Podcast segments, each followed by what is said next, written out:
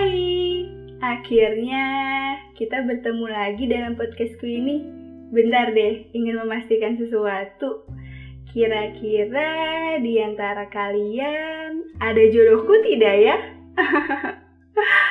Pertanyaan ini sebenarnya jadi pertanyaan yang agak bercanda, tapi sedikit serius.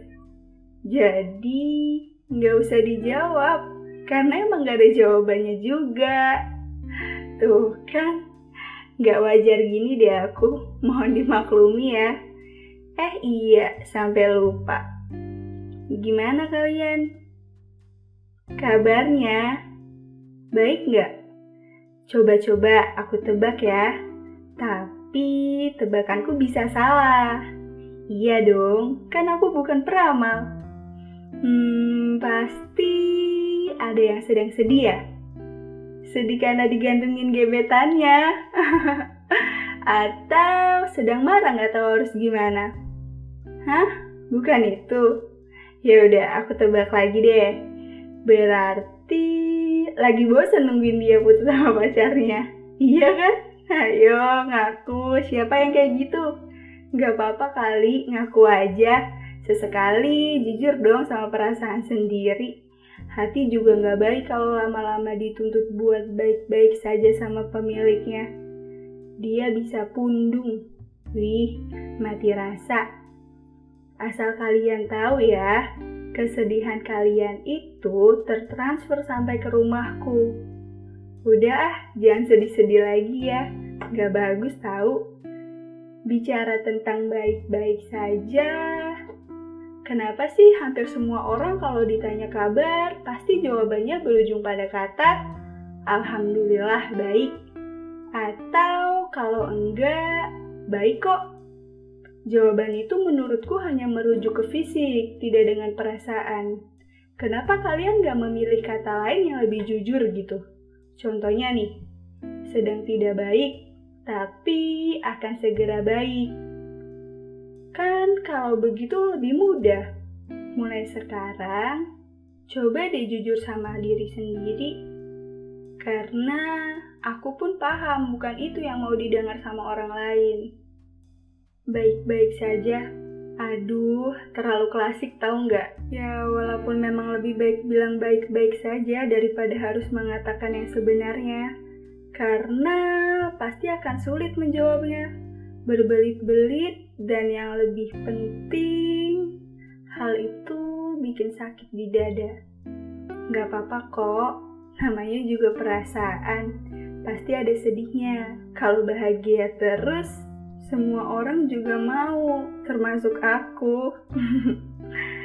Untuk kalian yang sedang sebel dengan keadaan, ingin marah karena nggak punya pilihan, dan yang stres dengan deadline, atau yang sedang menyukai seseorang secara diam-diam, nggak apa-apa ya, sabarnya dilebihin lagi yuk kan buat kebaikan kita bersama juga.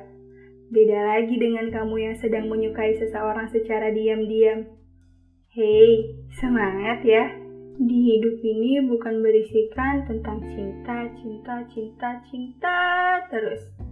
Fokus aja sama pendidikan kamu, kerjaan kamu, hobi kamu, atau cita-cita yang ingin kamu gapai. Serius deh, Rasanya sedikit melegakan, ya meskipun hanya sedikit, daripada nggak sama sekali. Udah-udah ah, beralih topik yuk. Jadi, nggak kerasa ya, udah Ramadan aja. Gimana puasa hari pertamanya? Lancar nggak? Atau cuma dihabisin dengan tidur siang aja? Jangan gitu dong. Ya, walaupun agak sedikit sulit sih, karena harus menahan lapar. Jalan pintas satu-satunya ya tertidur biar tidak tahu waktu. Aku punya ide. Gimana kalau kita bikin target bareng yuk? Buat hatamin Al-Quran selama bulan Ramadan ini. Jadi, eh tapi buat yang setuju-setuju saja ya. Jadi di bulan Ramadan ini kan ada 30 hari puasa. Dan di Al-Quran ada 30 juz, berarti satu hari satu juz. Nah, biasanya kalau aku sih setelah subuhan 4 halaman, setelah sholat zuhur 4 halaman, setelah sholat asar 4 halaman, dan setelah sholat maghrib 2 halaman. Dua halaman karena jeda waktu antara sholat maghrib dan sholat isya itu sangat berdekatan. Dan juga harus dipotong sama waktu makan berbuka puasa tapi bisa diganti saat setelah sholat tarawih. Biasanya itu 6 halaman ditambah sama surat Al-Waqiah dan surat Ar-Rahman kenapa? Karena surat Al-Waqiah itu surat pembuka rizki dan surat Ar-Rahman itu surat kasih sayang. Ya biar banyak yang menyayangi. enggak enggak, jangan disia-siain ya bulan Ramadan yang penuh berkah ini. Coba deh sedikit-sedikit selip-selipin kegiatan baik di sehari-harinya biar tidak sia-sia gitu. Apalagi dengan ngestak media sosial doi. Jangan dong, itu sangat menyia-nyiakan waktu. Cukup dia aja yang udah nyia-nyiain kamu. Nanti kita hataman bersama ya di hari terakhir puasa. Eh iya, dalam situasi seperti ini biasanya kalian ngabuburit gimana sih? Ngapain? Bukan gimana maksudku bantuin mama masak kah? Ngerjain tugas kah? Atau dihabisin dengan orang yang salah? Kebiasaan deh, obrolannya selalu out of the box gini. Kalau ngomongin tentang kabar, jadi inget dia. Pernah nggak merasa berada pada satu posisi di mana kalian ingin saling bersama, tapi ada tembok yang gak pernah bisa kamu runtuhkan. Kamu loh ya, bukan kalian. Kamu sendirian. Temboknya kokoh sekali, seperti beton yang dibuat dengan pondasi dan komposisi sempurna. Gak peduli seberapa kuat pun kamu mencoba untuk ngehancurinnya, dia akan tetap berdiri tegak tanpa tergoyahkan sedikit pun. Dan yang membuat sakitnya bertambah itu, kamu gak pernah tahu tembok itu terbuat dari apa. Entah keraguan, kesibukan, atau ada sisi lain yang dia kejar. Lebih parahnya lagi, memang sudah membangun. Rasanya seperti Kenapa laki-laki begitu rumit untuk difahami? Pikirannya sulit sekali untuk ditebak.